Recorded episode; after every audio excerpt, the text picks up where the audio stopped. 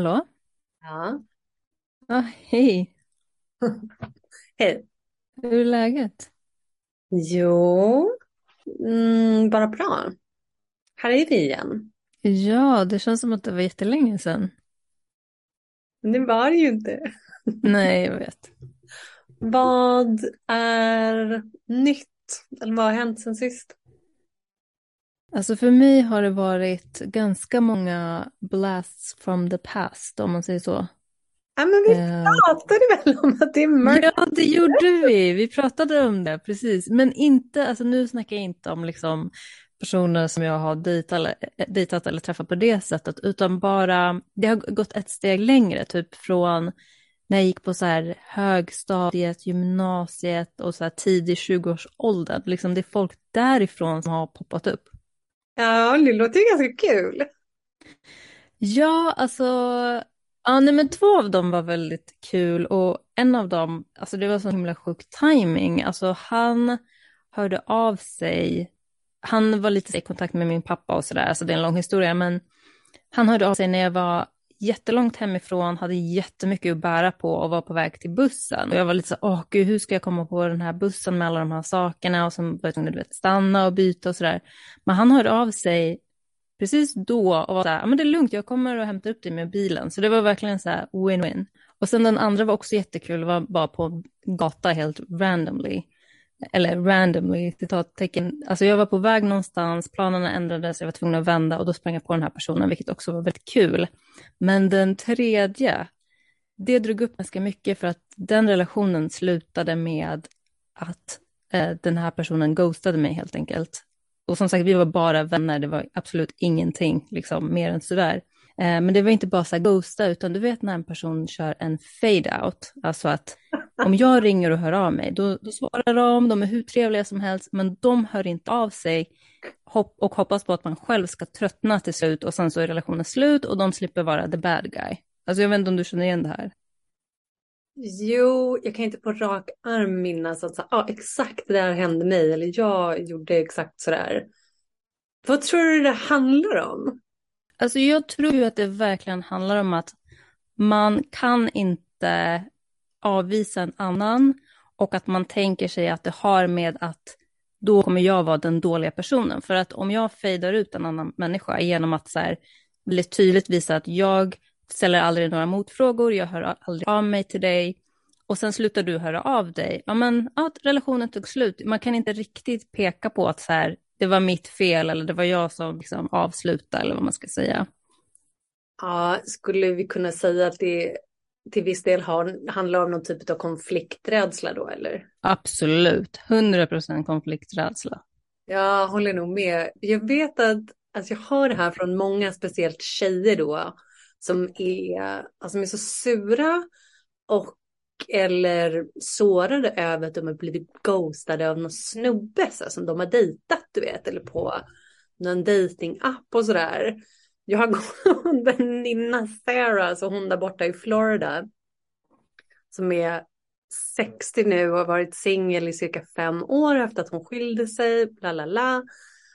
Och hon, alltså hon, du vet, bara tuppjuck på i princip det du säger om att, så att man vet inte hur man ska avvisa någon annan eller hur man ska sätta punkt och liksom bara, alltså, bara ut uttrycker sig korrekt. Typ. Och Sarah i alla fall, bland andra då, de blir så, alltså upp, eh, säger man, de är tokiga över att människor så här, inte kan bete sig.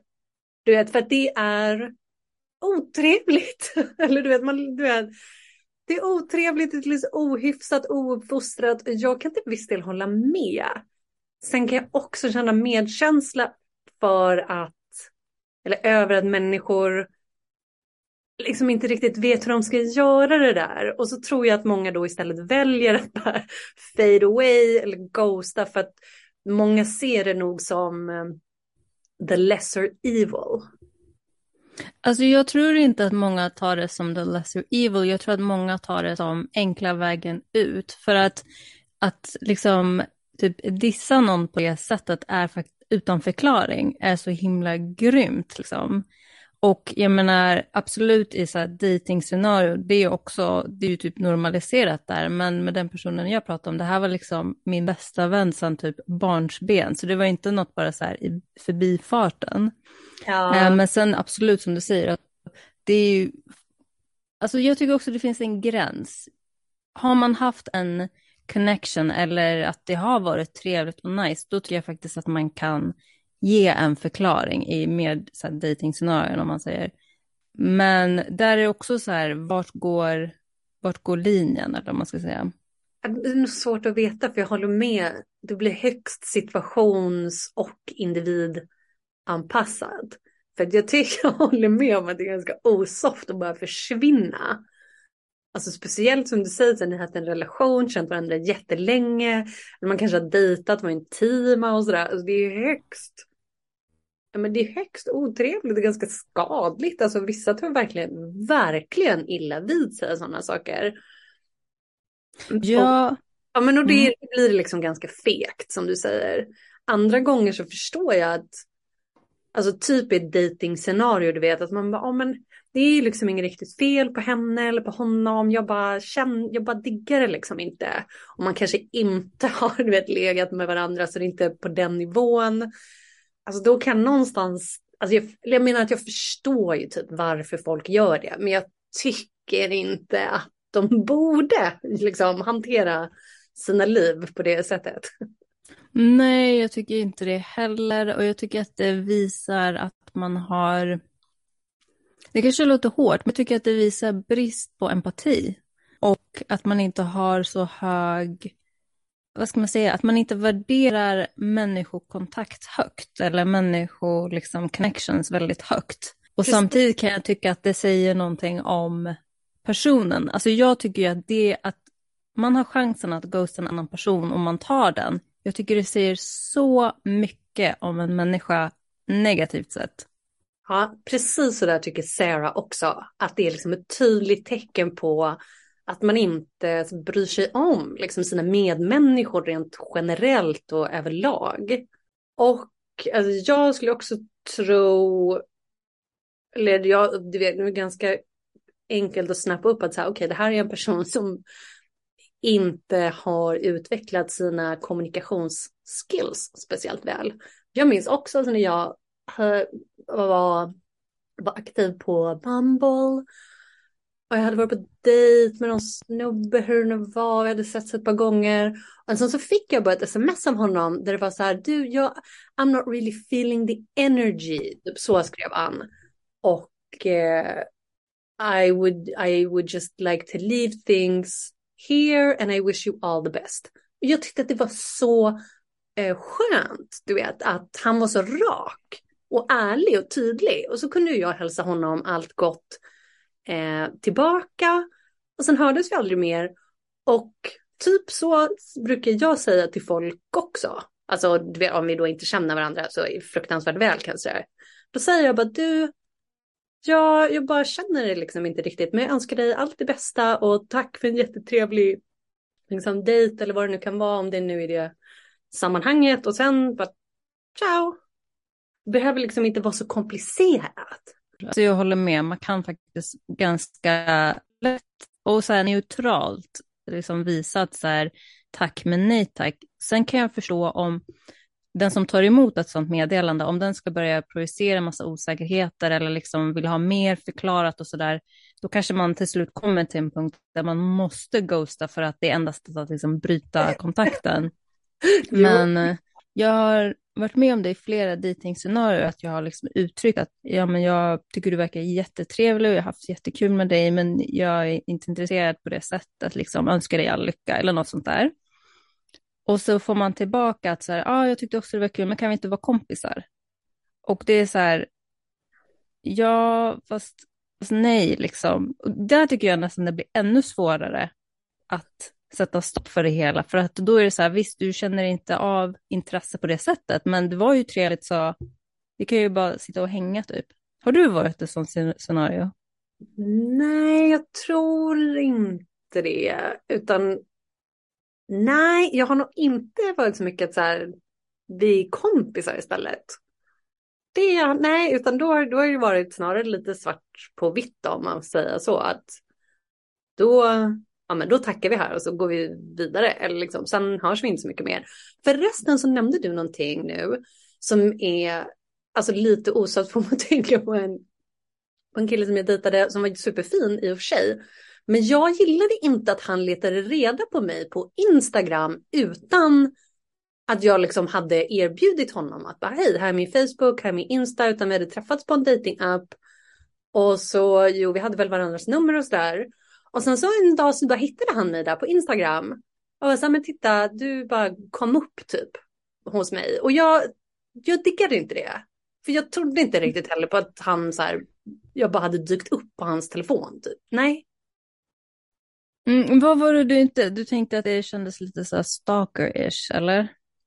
Ja, inte för att jag på något sätt var orolig över att han stakade mig eller att det var någonsin alltså något obehag med, från, med honom eller liksom i kontakt med honom.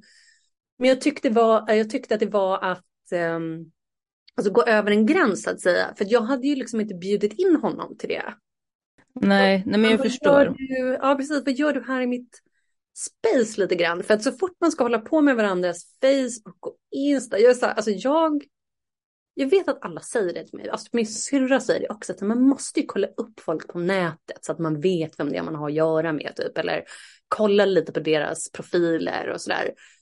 Men om jag ska vara ärlig, alltså, jag har noll intresse av folks sociala mediesidor. Alltså jag, det ger mig typ ingenting. Och speciellt mm. de snubbar som man ska dejta också. Alltså jag har inget intresse av att utbyta sociala medieprofiler. Nej, Alltså jag, jag förstår det. Jag kollar inte heller upp det och jag blir nästan lite, vad ska man säga, förskräckt när jag märker andras Google skills. Alltså, och är intresserade av att kolla upp allt. Medan jag är så här, ah, jag får väl se hur det går liksom. Och det är det här jag menar med, eller det är därför en av anledningarna till att jag i vissa stunder är lite så avig till online dating eller sådär, bara för att eller vet folk, vi generellt som kultur och så kollektiv, vi har, inte, vi har inte förstått oss på hur vi ska sätta gränser med tekniken. Mm. Och jag, ja, men jag tycker det där är osoft alltså. Och det är som sagt, det säger inte mig speciellt mycket om en människa vad som händer på deras Facebook-sida liksom, utan precis som du säger, man får väl, får väl se hur det går med människan jag har att göra med. Alltså, nej, jag gillar inte det där. Nej, jag förstår. Jag tänker direkt på en person i min närhet som på riktigt skapar så här fake-konton för att gå in på andras LinkedIn och, och Facebook. Alltså du vet, så här, man bara okej, okay, du har nog för mycket fritid tror jag. Exakt, det är där igen, det är så här, all, det är så här missplacerad fokus skulle jag säga. Jag har också gjort så där någon gång, eller liksom ett par fake-konton. Och det där var alltså min, min lägsta punkt i livet. överlag, du vet, det hade kraschat med henne jag var gift med. Du vet, jag bara lämnade min sociala cirkel och var så här, gud ni är också helt sjuka i huvudet. Vad är frågan med de här plantmedicinerna? Jag bara, nej, allt är bara fel. Så här, du vet, det var så här, min läg, lägsta stund verkligen. Och då kunde inte jag låta bli och staka tjejen som, som blev tillsammans med, eller som liksom blev tillsammans med mitt ex då. Alltså du vet, och jag... Ja, classic. classic, men i stunden också så kände jag ju liksom, eller jag kunde nästan se mig själv så utifrån och veta att det här är, alltså det är alla fel just nu. Eller du vet, jag mår inte helt bra. Liksom. Jag, Alltså jag var förskräckt. Du vet, jag var förskräckt över mitt eget beteende, min egna så här, besatthet eller inte nödvändigtvis besatthet men alltså, oförmåga att släppa det och att inte vara så påverkad. Du vet. Och jag fick en helt ny alltså, förståelse och ödmjukhet och medkänsla för andra som är eller har varit heartbroken. Tidigare så tyckte jag ju typ att folk var lite fåniga. Alltså mm. lite så fåniga, lite, gud vad du låter det här bara ta över hela ditt liv. Eller du vet, du kunde se kvinnor, män också för den delen, som bara det tog åratal för dem att repa sig och sådär. Och jag kom ihåg att jag bara, men alltså what's up? Och sen då mm. satt jag där själv och var så, aha, det här är what's up. Alltså, jag vet inte, du vet, jag kommer behöva processa det här resten av mitt liv i princip. Det var så mycket samtidigt, men det brukar vara så där att when it, when it rains it pours. Men okej, okay. tillbaka till ehm, de punkterna som handlar om vilka typer av kärlek som vi behöver och vill ha i våra relationer. Så har jag tänkt lite mer på det här, du vet, våra, det kvinnliga eller liksom det feminina behovet av att vara förstådd eller bli förstådd och att känna att vi har respekt. För att, och det här pratade vi om kanske för några veckor sedan, du vet den här manliga ilskan, kommer du ihåg? Jo. Eller, ja, jo men manlig, maskulin, ilska och sådär. För att förut så kunde det ju räcka med att, så här, att någon bara höll tillbaka den här ilskan, du vet. För att behovet av att känna sig förstådd, sedd, trygg och sådär skulle uppfyllas hos oss kvinnor. Men nu för tiden, och är det inte det där längre, alltså det där är ju en självklarhet snarare, eller hur? Men alltså mäns våld mot kvinnor är inte accepterat, men du vet man måste lära sig kontrollera sin ilska och sådär. Det där är inte ens någonting som folk riktigt funderar över längre. Det betyder inte att alla har lyckats såklart. Det är, vi uttrycker bara en ilska, vi blir väl arga och snäpar och sådär, men vi vet ju alla att det, det är inte riktigt accepterat längre. Dock att lägga på det här då, alltså när det gäller vad vi kvinnor vill ha och behöver så här, för att känna oss sedda och förstådda och sådär. Alltså nu för tiden så måste ju vi få ta emot lite komplimanger om liksom hur attraktiva vi är eller hur attraktiva attraherad en man är av oss. Att vi är vackra och fina och sådär. Ja, alltså vet du, jag känner igen det här enbart på grund av att jag kollar på jättemycket catfish. Eller så här, um, det vill säga romance scams. Där folk ah. gör till sig jättemycket pengar. Vad är cat scams? Ja, alltså grejen är att det är jättemånga som använder folks bilder och sådär för att kontakta andra människor. Och sen så tror de att de är en slags online-relation och sen så får de sitt offer att betala väldigt, väldigt mycket pengar. Och det, den serien jag följer, det är egentligen ganska sorgligt för det är mycket, eller det är många äldre kvinnor, oftast änkor, som faller för det här. Och det mm. de alltid säger att de här scammers säger till dem är just du är så vacker, du är så fin, jag älskar ditt hår, jag älskar ditt ansikte. Och då tänker jag att tyvärr kanske det är den målgruppen som inte får mycket av det där behovet tillfredsställt. Och det är därför de åker dit på just den punkten. Ja, det var ju en högst intressant reflektion i sådana fall eller observering. Alltså definitivt. Och det får mig att fundera på om, alltså är det här en av anledningarna till att vi, eh, alltså nu, vi är ju så, vi är så bra på att alltså, fiska komplimanger på sociala medier, du vet. Mm. Att alltså, det, åh, det plutas med våra läppar och det är liksom, du vet, vi står så här riktigt ordentligt att figuren ser bra ut och men vet, allt vad det är. Vi är riktigt bra på att lägga upp, inte bara selfies, men så allmänt bilder på oss själva. Ja, alltså jag tror att det ligger så mycket i det där och även eh, jag har en vän som blev nyfiken på hur tjejsidan av datingappar ser ut. Så att hon liksom gick in för att se hur tjejerna var och ser ut och sådär. Ja. Hon sa att alla kvinnor är helt annan nivå jämfört med männen. Alltså att tjejerna verkligen liksom lägger mer krut på bilden. Liksom. Ja, jag förstår. Och det här, för då om, jag, om vi fortsätter på det spåret så, så skulle jag vilja påstå, när jag tänker efter att de tjejer och kvinnor som jag känner som har, eller som är i alltså, fina förhållanden, om, vi ska, om man kan säga att de är så genuint lyckade typ, eller att de är nöjda och tillfredsställda och sådär med sina, med sina partners och det är en, ja, en fin relation. Alltså de brukar ju inte lägga upp så mycket bilder på sig själva. Nej. Utan, eller gissningsvis då så har de har de det här behovet tillfredsställt och behöver liksom inte söka sig ut på, på nätet då. Mm. Alltså jag tänker också på, alltså jag måste bara säga, när jag var yngre och gick på fester, så jag vet att jag hamnade i en konversation med ett, ett gäng killar som satt där och då frågade jag bara för jag tyckte det var intressant, så här, men hur, hur gör ni för att få tjejer och få tjejers uppmärksamhet? Och alla var så här, det är bara att ge massa komplimanger. Alltså man kan få i princip vem som helst, bara man ger komplimanger. så kommer långt på det. Ja, det är nog sant. Jag minns en klient som jag hade också en tjej som eh, hon var jätteglad att hon hade sin kille, hon hade haft struliga relationer innan och nu tyckte hon att nu tyckte hon att allt var så himla mycket bättre och sådär. Men det enda problemet, det var det här att hennes kärleksspråk är det verbala liksom. Och hon tyckte att även fast de har gått i parterapi och sådär, så ändå så uttrycker inte han tillräckligt mycket med så här verbal ömhet, typ komplimanger och sådär. Och hon bara, mm. hon bara fick inte det där från honom. Och eh, hon tyckte det var jättejobbigt.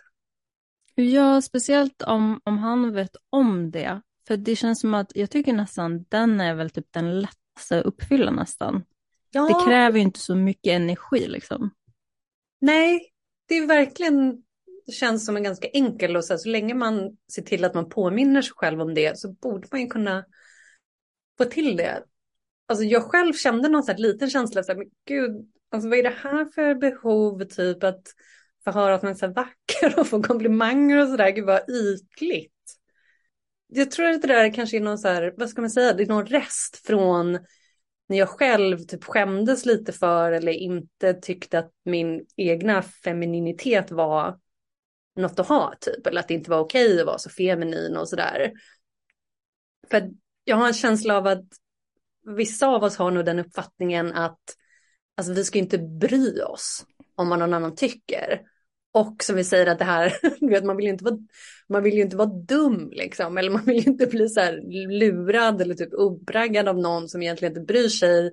Bara för att de bombar en med så mycket komplimanger och att det skulle snarare då kanske tyda på att man har så dålig självkänsla. liksom om man bara blir helt, helt swept away på, på lite komplimanger och inget mer. I det där så känner jag, kan jag ändå landa i att det är valid. Alltså jag tycker, jag tycker jättemycket om att få höra att jag är fin. du vet när mina killarna som jag dejtar eller tillsammans med, de, alltså de uttrycker gärna kanske att de tycker att jag är så men, attraktiv på massa olika sätt och alltså jag gillar det. Jag gör det, jag med.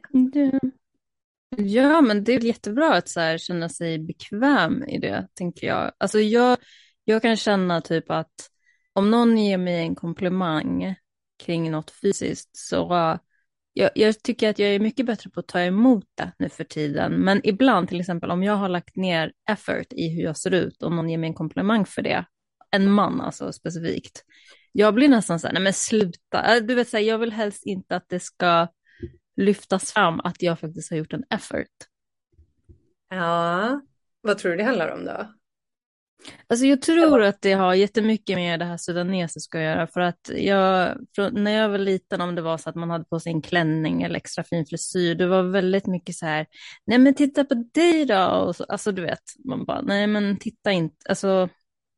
Det där gissningsvis då kan ju slå lite olika beroende på alltså om man är väldigt introvert eller extrovert och sådär. Ja, säkert. Och sen tror jag bara allmänt att som du är inne på, att vissa kanske har mer behov av det där än andra. Personligen så det där är nog inte högt på min lista riktigt. Men mm. jag, som du säger, det är ju absolut valid. Det är fortfarande ett behov som finns, men så här, i olika utsträckning bland olika människor. Ja, hundra procent. Dock tillbaka till eh, hormonerna. För, eh, du vet, ibland så pratar vi om det här med att sänka stressen. Eller vet, jag föreläser om det här bland annat. Och så där, hur vi håller våra stressnivåer eh, på, eller schysst, på en schysst nivå. så att det inte tar över.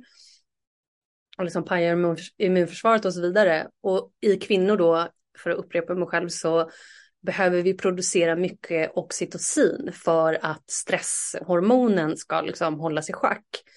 Och då har vi pratat om det, att allt det här med att här, gå och fixa håret eller få fixa naglarna, så här, vara på spa typ eller kanske shoppa en ny outfit eller någonting som har att göra det här med att eh, liksom, utsmycka och göra sig själv vacker. Allt det där triggar igång oxytocin, inte bara för att vi får ta emot liksom, och bli ompysslade, men också för att det sätter igång en förväntan av att så här, jag kommer vara så fin. Jag kommer mm. se fin ut i, den här, i, i kläderna eller jag men du vet, har fina, fina händer och fingrar och naglar och sådär när jag är ute i världen. Och bara den här förväntan av att liksom bli uppfattad som vacker triggar igång oxytocinet också. Ja, så det finns flera anledningar att gå och, eh, vad säger man, pamper sig ja, själv. Ta hand om sig själv och hålla på med det som är self-care. Och igen då, kan, du vet, det är en så bra poäng att göra att det är också därför gärna för oxytocinets skull som det är kul och nödvändigt eller liksom jättebra för kvinnor att få ha något typ av special event eller en dejt inplanerad. För bara förväntningen av att den ska komma eller liksom the build up. Och det är så mm, man kanske funderar lite på vad man vill ha på sig eller man funderar på liksom hur ska man hur ska man göra med håret då? Eller vad kul det ska vara, eller så dejten, alltså vi ska gå till det där stället, eller vi ska gå på det här eh, eventet, utställningen, vad det nu kan vara. Bara liksom den upp, eh, uppbyggnaden, eller vad säger man, The anticipation, antip, eh, anticipation. Tack. Bara den triggar igång oxytocinet igen, vilket gör att vi ja, nöjda, glada, lugna, liksom positiva och sådär. Det hjälper jättemycket. Ja, är det därför? Ibland kan jag känna, eller väldigt ofta kan jag känna att förväntningen av något sånt och planerandet av det, liksom, och som du säger, att man här, tänker i huvudet hur man ska se ut och hur fint allt kommer gå ihop och du vet sådär. Det är nästan bättre än själva tillställningen. Eller hur? Och jag tror att det här är också någonting som har gått våra män förbi. Eller, vet, de har inte fått snappa upp det här eller fått höra det och fått lära sig det utan istället så tycker de typ att så här, hej det är fredag imorgon, jag är helt free, vad vill du göra? Och de ser ja. För de säger det som att så här, hej, jag ger dig min fredagkväll, vi kan göra vad du vill och är så här, vad glad du ska bli eller vad nöjd hon ska bli. Medan vi kvinnor bara wow, vänta, vänta, vänta, va? det är för mig, vänta, jag vet inte om jag hinner. Alltså då, då måste jag planera vart vi ska gå, vilken tid, hur ska jag då få ihop det på eftermiddagen efter jobbet? Och det blir istället bara så en börda för oss. Mm, mm. Då är det ju bättre, vi säger att det är typ en överraskning eller något, då är det ju bättre att man fortfarande är så här, vet du nästa vecka då har jag något planerat om man inte vill säga vad det ska vara eller så där. Så att man vet i alla fall, man kan förbereda sig mentalt för att det kommer någonting. Definitivt.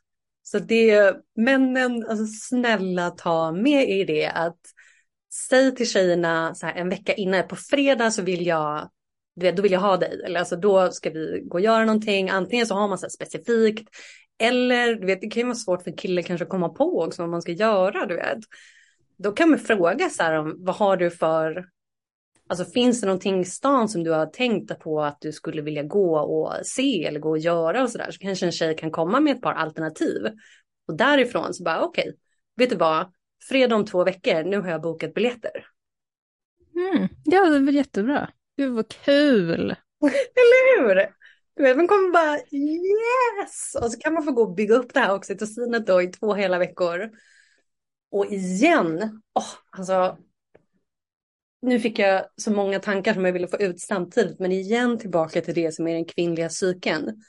Alltså veckan innan ägglossning, då är det så här, alltså en tjej kommer typ bli sur om hon inte har tillräckligt, alltså om hon inte har tillräckligt mycket oxytocin, om hon inte producerar tillräckligt mycket oxytocin och östrogen den veckan. Alltså hon kommer lacka ur typ.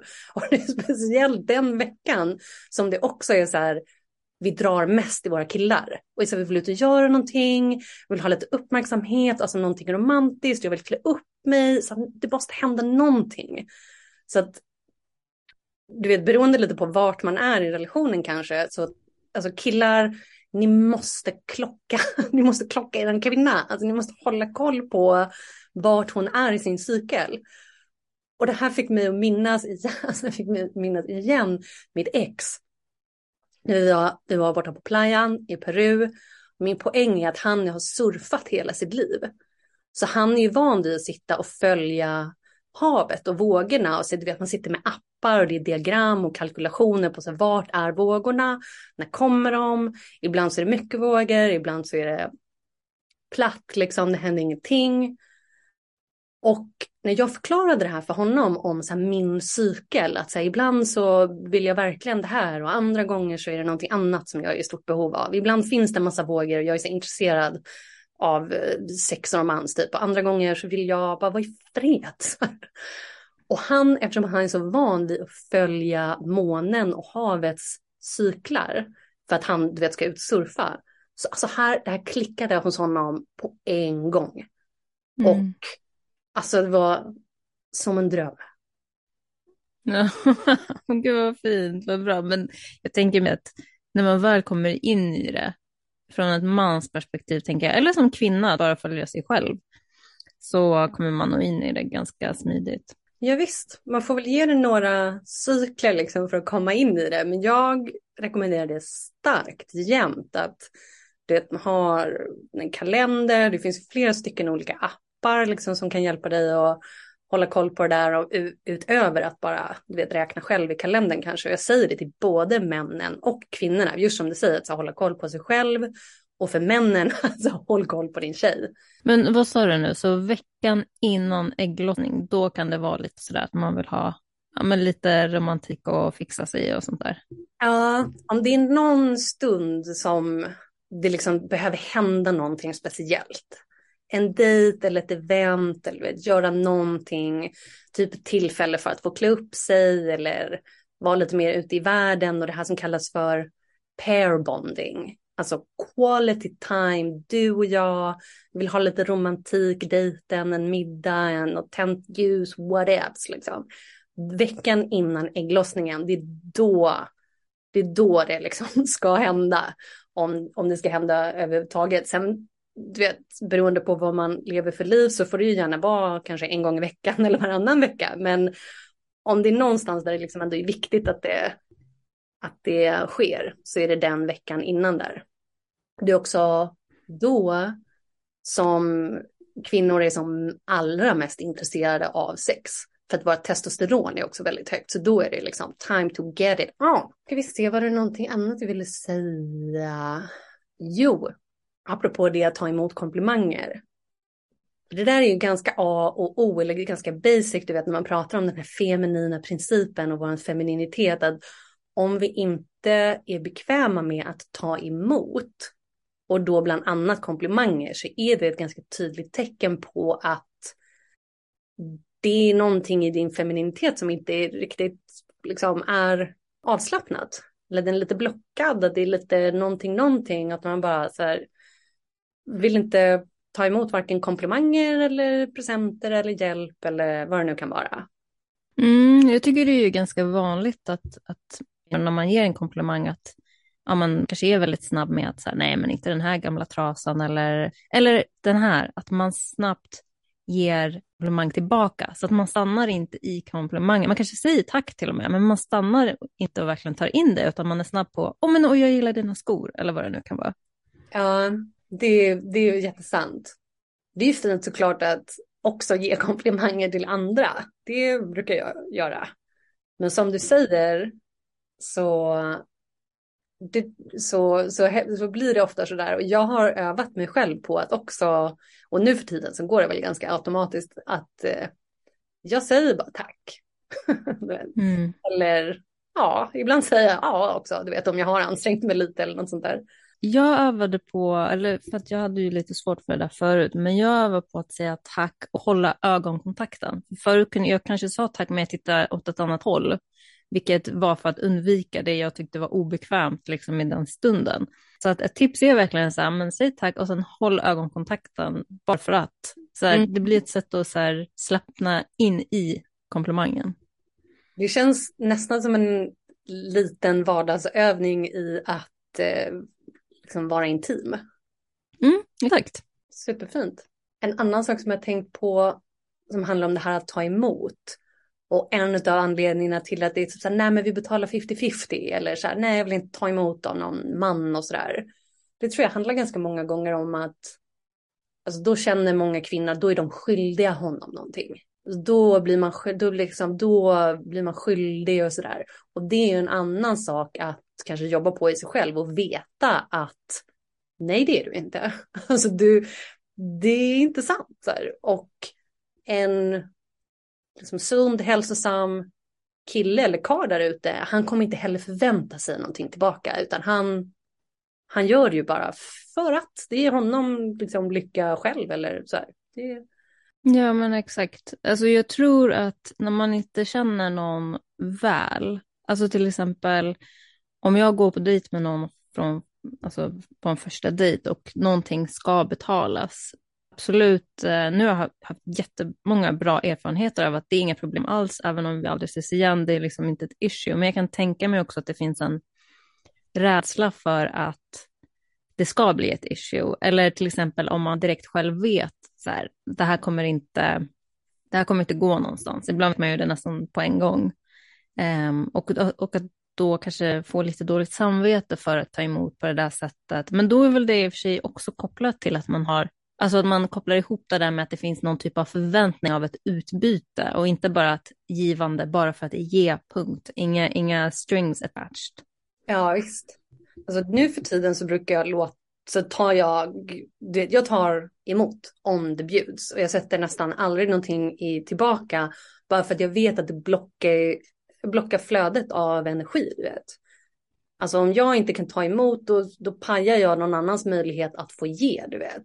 Och ibland så är det ju jag som vill ge till någon annan. Om de då bara nej, då blir jag så här, då fick inte jag ge min kärlek liksom, vidare till någon. Eller fick inte ge min uppskattning eller min energi. Och då, alltså det blir bara synd liksom att kapa den lite grann. Så att jag har övat upp mig på det. Men det är fortfarande valid som du säger. Det är fullt förståeligt liksom att man bara, ja ah, men då känner jag mig lite skyldig och sådär. Men det har väl som sagt den feminina principen till att du är liksom värdig att få bara för att du är som du är och du är här. Mm, exakt, exakt.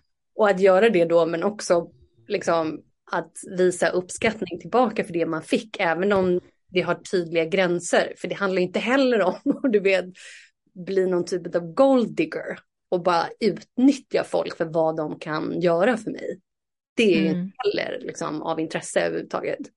Får jag bara säga en sak till det? Alltså jag, jag tycker också att jag själv har, har fallit dit på den här, att om jag får någonting och jag tar emot det, att det blir väldigt många tack och det är som att de har givit mig en värld fast det, det är en drink liksom, eller det är en kopp kaffe, eller vad det nu kan vara. Alltså du vet att man så här överger av uppskattning. Ja, precis. Man behöver inte överdriva tacksamheten heller då kanske. Nej, precis. Jo, en annan grej som jag tänker på ibland också, som kanske är mer kopplad till det här behovet av att bli respekterad. Det är, det är väl kanske att förut så kunde man uppleva, eller man visste att så här, ah, men det, det är ett tecken på respekt, liksom, att min man eller min partner, killen som jag är med, han, han vill vara sitt bästa så här, för mig och för våra barn. Eller han gör sitt bästa så här, för våran skull, du vet. Men nu då, med tanke på att det där är förlegat eller mycket av det som var är inte längre tillräckligt eller liksom, eh, vad säger vi, aktuellt.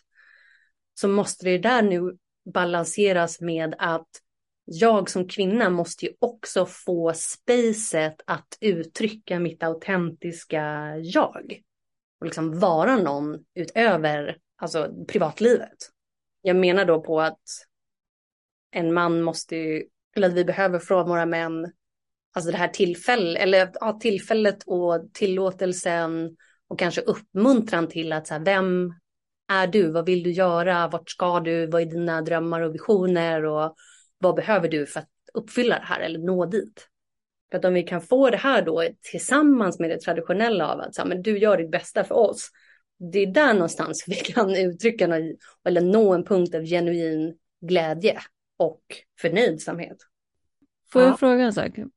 Ja. Vad tror du då om kvinnor som, även i mitt liv så känner jag i alla fall en kvinna där hela hennes livsuppdrag eller så här, identitet och sådär är kring att vara fru och mamma och ingenting utöver det.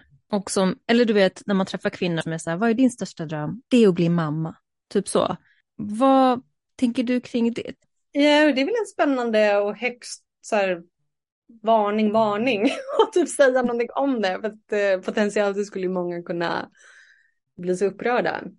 Jag tror att, jag tror att för en så traditionellt feminin tjej så kan det nog vara ganska lockande att vara hemmafru och mamma. Och det är nog inget fel i det heller, utan det är säkert supermysigt och supertrevligt. Och för vissa människor där ute så, så är det säkert så här ditt livs uppgift att liksom vara mamma. Typ. Alltså din, din själ får glädje av det där och så vidare. On the flip side eller samtidigt och eller så tror jag det är högst farligt att hänga hela sin identitet på sitt sammanhang som mamma och fru. För att om någonting händer med det där, alltså det, tänk om han är med någon annan och vill skilja sig. Tänk om han dör. När dina barn sen flyttar hemifrån och har sina egna liv och liksom detachar från dig. Vem är du då? Så det är ju nog bara den då. Men vad säger du själv? Ja, nej men jag funderar lite på, jag är nog lite inne på samma spår samtidigt som jag tänker att, jag tror att för många som hamnar i den situationen eller som tänker i de banorna, att det kan vara ett resultat av någon form av kollektiv programmering. Alltså att det är så starkt att kvinnor är här för fru, barn, det är liksom nummer ett. Och även om man tänker sig att ja, men, i västvärlden eller i Sverige är vi mycket mer progressiva än så, så nej, det finns fortfarande en underton av att det är liksom prioritet nummer ett. Och jag tror att om den programmeringen då är så pass stark i en individ så liksom hoppar det över ens egna ambitioner. Alltså det liksom täcker för det och man ser bara mamma och barn, det är nummer ett. Och kanske inte ens själv är medveten om att men det finns något annat där bak, något mer som gör mig lycklig och där jag kan fokusera på mig själv. Och så betyder det inte att man måste välja att vara mamma och fru, det är nummer ett. Och sen har jag även jobb som jag måste ta för att jag måste betala räkningarna också. Och då finns det inte så mycket kvar av, tårt, av tårtan, liksom. det finns inte så mycket energi kvar till så här, men vad kommer jag in i det här? Så tänker jag. Ja, och jag tror att det du precis beskrev, jag tror att det där är anledningen till mycket inre stress och oro hos många kvinnor. Att mm -hmm du vet, många av oss känner ju den, Så det är klart att jag vill vara med någon eller vill ha en romantisk relation jag får ut jättemycket av det, jag behöver det. Och ja, jag vill antagligen vara mamma eller jag vill absolut vara mamma och sådär. Eller kanske inte. Men eller, eller du vet, det är inte så helt borträknat liksom.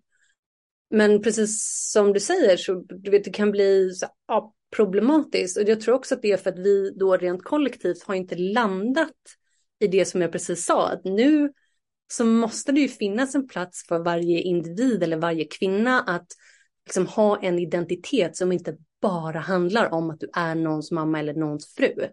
För även om du har det där på gång mm. då, som sagt, ja, det finns andra stunder i livet där de inte är med. Och då handlar det väl snarare om, jag liksom, har du något typ av arbete eller karriär där du känner att du är din egna? Eller har du eh, alltså ett grannskap, en organisation och grupp, en social grupp där du känner att du hör hemma och är någon, du bidrar med någonting. Och precis som ehm, vi säger, eller jag upprepar ju nästan mig själv, men jag tror att mycket så inre frustration och ångest och oro och sådär handlar om att vi har inte riktigt nått punkten än av att manifestera det här nya behovet hos kvinnor. Man blir väl på G får vi hoppas i alla fall. Jag tror att vi är lite så här, kanske på tröskeln nu till det. Ja, visst. Eh, för jag tror att till exempel om jag jämför Sverige och Sudan så på den fronten är det ju fortfarande att man har gått längre fram här i jämförelse med Sudan till exempel där det antas att det alla kvinnor strävar efter är verkligen fru, barn, punkt. Så här, det finns inte mycket annat. Det finns inga andra alternativ riktigt. Men här finns det ju ändå ja, lite mer, lite mer möjligheter för det behovet att komma fram. Om man väljer. Jag tror att många väljer ju inte det, men om man väljer så det kan finnas plats för det. Då är vi kanske tillbaka i det som är alltså medvetna val och självinsikt, självkännedom och sådär vad är det verkligen jag är ute efter. Där har jag själv varit, in, det varit aktuellt för mig nyligen efter det här ett år tillbaka hemma i Sverige. Du vet, förra veckan snackade om dopamin som är molekylen av motivation och sådär. Att bara vara, bara att ens ha en motivation liksom till vad man håller på med eller vem man är så måste det ju finnas något typ av anledning till det. Ett varför. Igen blir relevant då. Och jag tror att jag tror att det viktigaste egentligen bara är att inte dra det till något av det extrema, du vet. Som du säger så här, i Sudan eller back in the day och på andra platser så är det så här, bara mamma, bara fru och ingenting annat. Eller om vi då istället är i västvärlden och har fått vår femininitet helt pajad och så blockad, då bara nej, alltså jag är helt och hållet independent woman, du vet, jag behöver ingen man, jag behöver inga barn, ingenting sånt, det är bara hur mycket karriär och pengar som gäller, vilket också nog är så här, inte helt tillfredsställande för ditt hjärta och din själ, utan som du sa så behöver inte det ena utesluta det andra, utan det gäller ju bara att få ihop de här två identiteterna då. Ja, med det sagt så tackar vi för, en, för idag. Och så uppskattar vi. Ja, och tack Emily för all ny kunskap. Well, thank you.